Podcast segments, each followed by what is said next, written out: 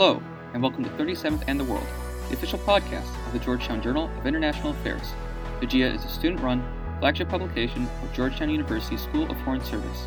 On 37th and the World, we dive into key global trends and speak directly with the experts working on these issues in areas ranging from conflict and security, human rights and development, science and technology, society and culture, business and economics, and global governance.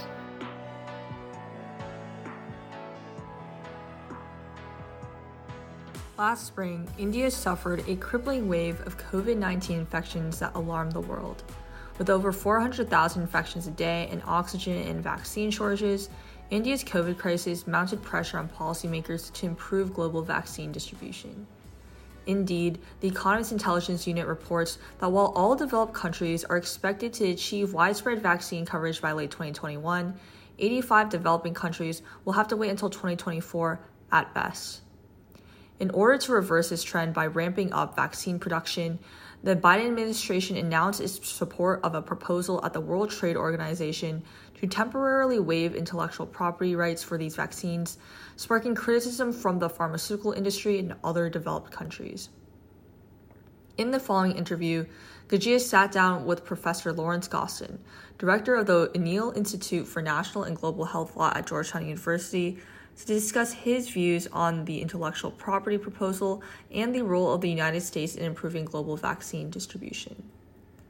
Professor Gostin is also the director of the World Health Organization Collaborating Center on National and Global Health Law, the legal and global health correspondent for the Journal of the American Medical Association, and a member of the Board on Global Health at the National Academies of Sciences, Engineering, and Medicine. So, the Economist Intelligence Unit reports that while developed countries like the US are expected to achieve widespread vaccine coverage by late 2021, over 85 developing countries will have to wait until 2024 at best. So my question is like what's driving this disparity and aren't there global initiatives in place meant to avoid this exact problem?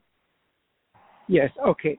So um, first of all, um, it's an unconscionable uh, inequality, and I think it's you know one of the greatest moral catastrophes of our generation.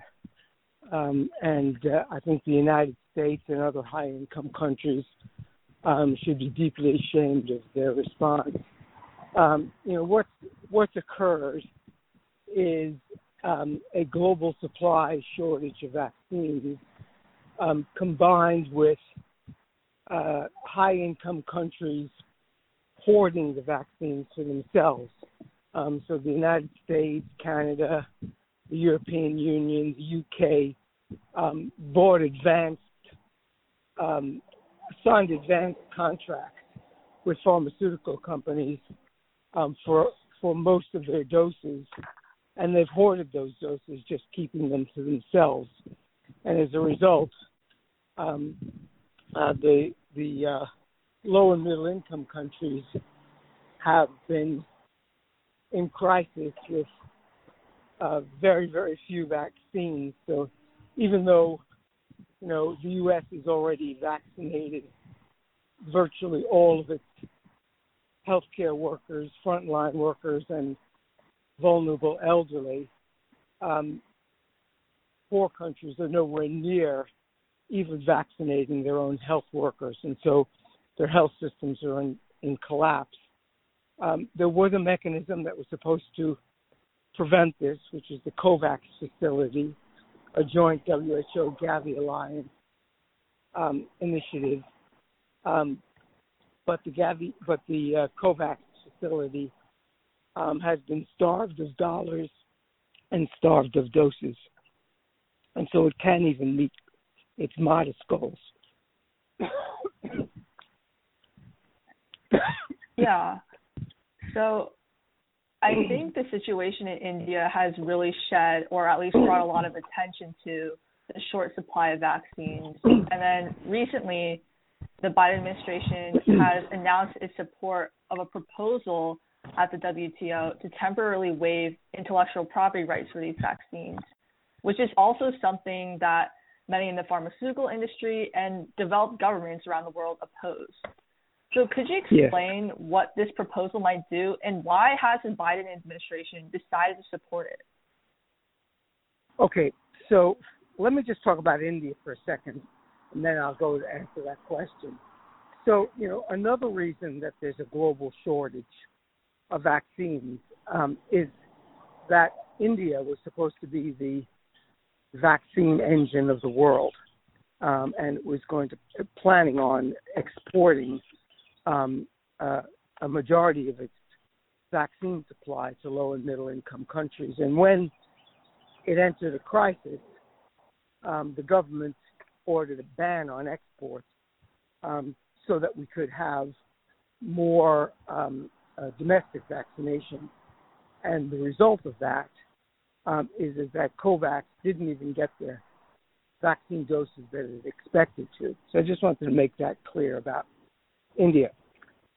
Um, and I do think India more, uh, tugs at the moral heartstrings of America and the world. Um, you know, the IP waiver um, is shocking. I never thought I would live to see the day that a U.S. government would support a waiver of intellectual property at the World Trade Organization. Um, I think the reason it did it uh, is, is that President Biden was under enormous pressure politically um, from progressives and global health activists and and um, members of Congress in the Democratic Party um, to waive the, the, to uh, to to uh, support the waiver. The um, you know on the very day that Biden um, announced his waiver, I was on a call with uh, uh, Dr. Tedros, the head of the World Health Organization, and uh, we both agreed that the U.S. would probably never support the waiver, and uh, but I had been lobbying the White House to do just that. And then later in the day, Biden shifted course. It was an historic landmark um, for the United States diplomacy. Yeah. So the pharmaceutical industry, along with uh, a lot of developed governments like the EU, Switzerland, Japan, opposed the waiver, arguing it would reduce incentive to innovate, making it harder to develop vaccines and treatments for future pandemics. So, how concerning is this, and how might the waiver actually impact vaccine distribution? Well, I think that the pharmaceutical industry is crying wolf once too often. Um, if if we're ever going to waive intellectual property rights um, for a public health emergency, it would be now. And if not now, then when? Um, we've suffered a pandemic of historical proportions, something that none of us have ever experienced in our lifetimes. Um, the world is in uh, economic crisis, uh, and it's in a health crisis.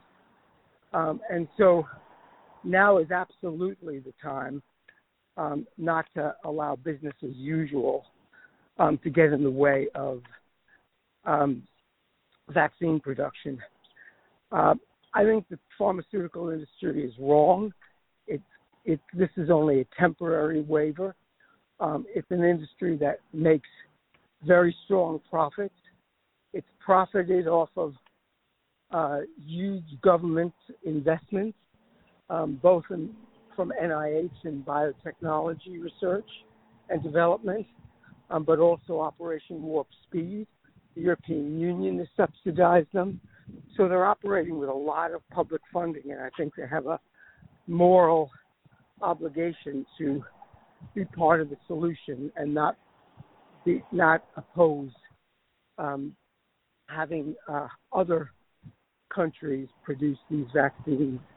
Because you need to have if you're going to have enough supply you need you need to have regional vaccine hubs um, where vaccines are produced in places like you know Mexico, Brazil, um, Indonesia, uh, and certainly India. Yeah. So the proposal at the WTO actually requires a consensus of 164 countries, and right now it only has around 120, including the U.S. So, do you think the Biden administration's decision would it actually make a difference given that it needs a consensus of all 164 countries? Well, I think having the U.S. behind it is going to convince many other countries to support it, and particularly uh, the UK and the European Union. And I think once the US, the EU, and the UK are on board, it's very possible that that other countries will come on board. You know, the uh, by WTO rules, you don't have to have consensus. It's only that's been their um, protocols, um, and so I'm hoping that the Biden administration is going to put on a lot of diplomatic pressure um, to get this passed at WTO. Yeah.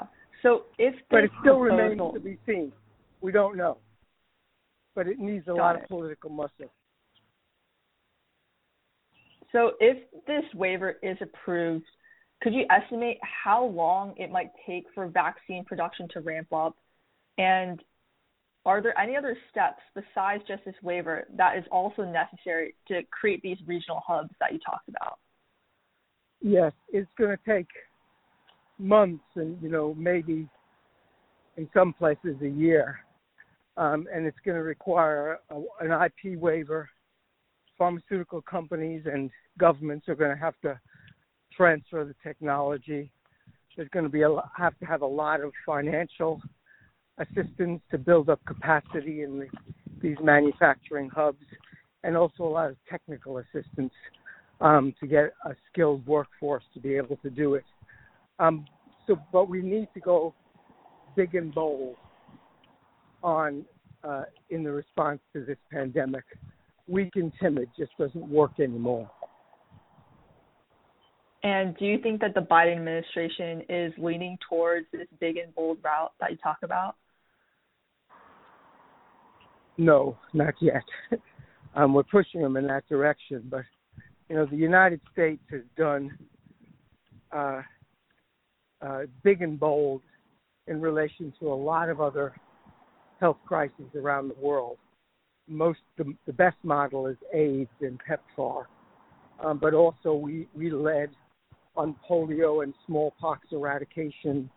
Um, we led on the West African Ebola um, epidemic and the Zika epidemics in Latin America. So I think that there's a history and a tradition that's bipartisan in the United States, um, but we actually need to make that a reality. Um, I think the United States has been so suffered so badly from this pandemic um, that it, it's lost its moral vision and it's been in, inward looking, and that has to change. So, just looking back on previous health crises, some experts um, have also drawn a lot of parallels between COVID 19 and the AIDS epidemic, where nations were unable to access HIV treatment for years. Do you think that the U.S. and the international community is doing better this time around, or are we falling into the same trap? Oh, we're absolutely falling into the same trap. Um, the problem is, is, is that um, uh, you know, with the AIDS epidemic, uh, we didn't feel it ourselves as much um, because we were, uh, it was, it, it had already moved uh, a lot to sub-Saharan Africa. Um, you know, here we've had a huge impact on every part of our community, um, and you know, I and we've spent you know trillions of dollars on our own domestic um, response and recovery, and whether or not we can come up with more billions and trillions for the global response um, remains to be seen. So, do you have any final thoughts or recommendations that you would like to share? Um, yes, I think um, President Biden should work um, with Congress and with his allies, with our allies and the G7 and the G20 to come up with something that's big and bold, which includes a um, a huge donation of our own vaccine supply um, and uh, uh, of so we want to have enormous quantities um, of vaccines donated, um, and uh, then we want to pressure the pharmaceutical industry to transfer the technology and Congress to provide the funding for technical assistance and capacity building uh, in lower income countries.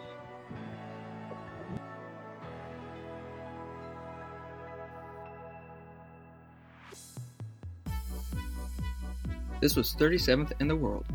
Thank you to Professor Lawrence Gostin and our interviewer, Claire Wang. Please be sure to subscribe and leave a comment and rating, whichever streaming platform you use. To read this interview and other insightful interviews and articles, please check out jia.georgetown.edu. Thank you for listening, and see you next time.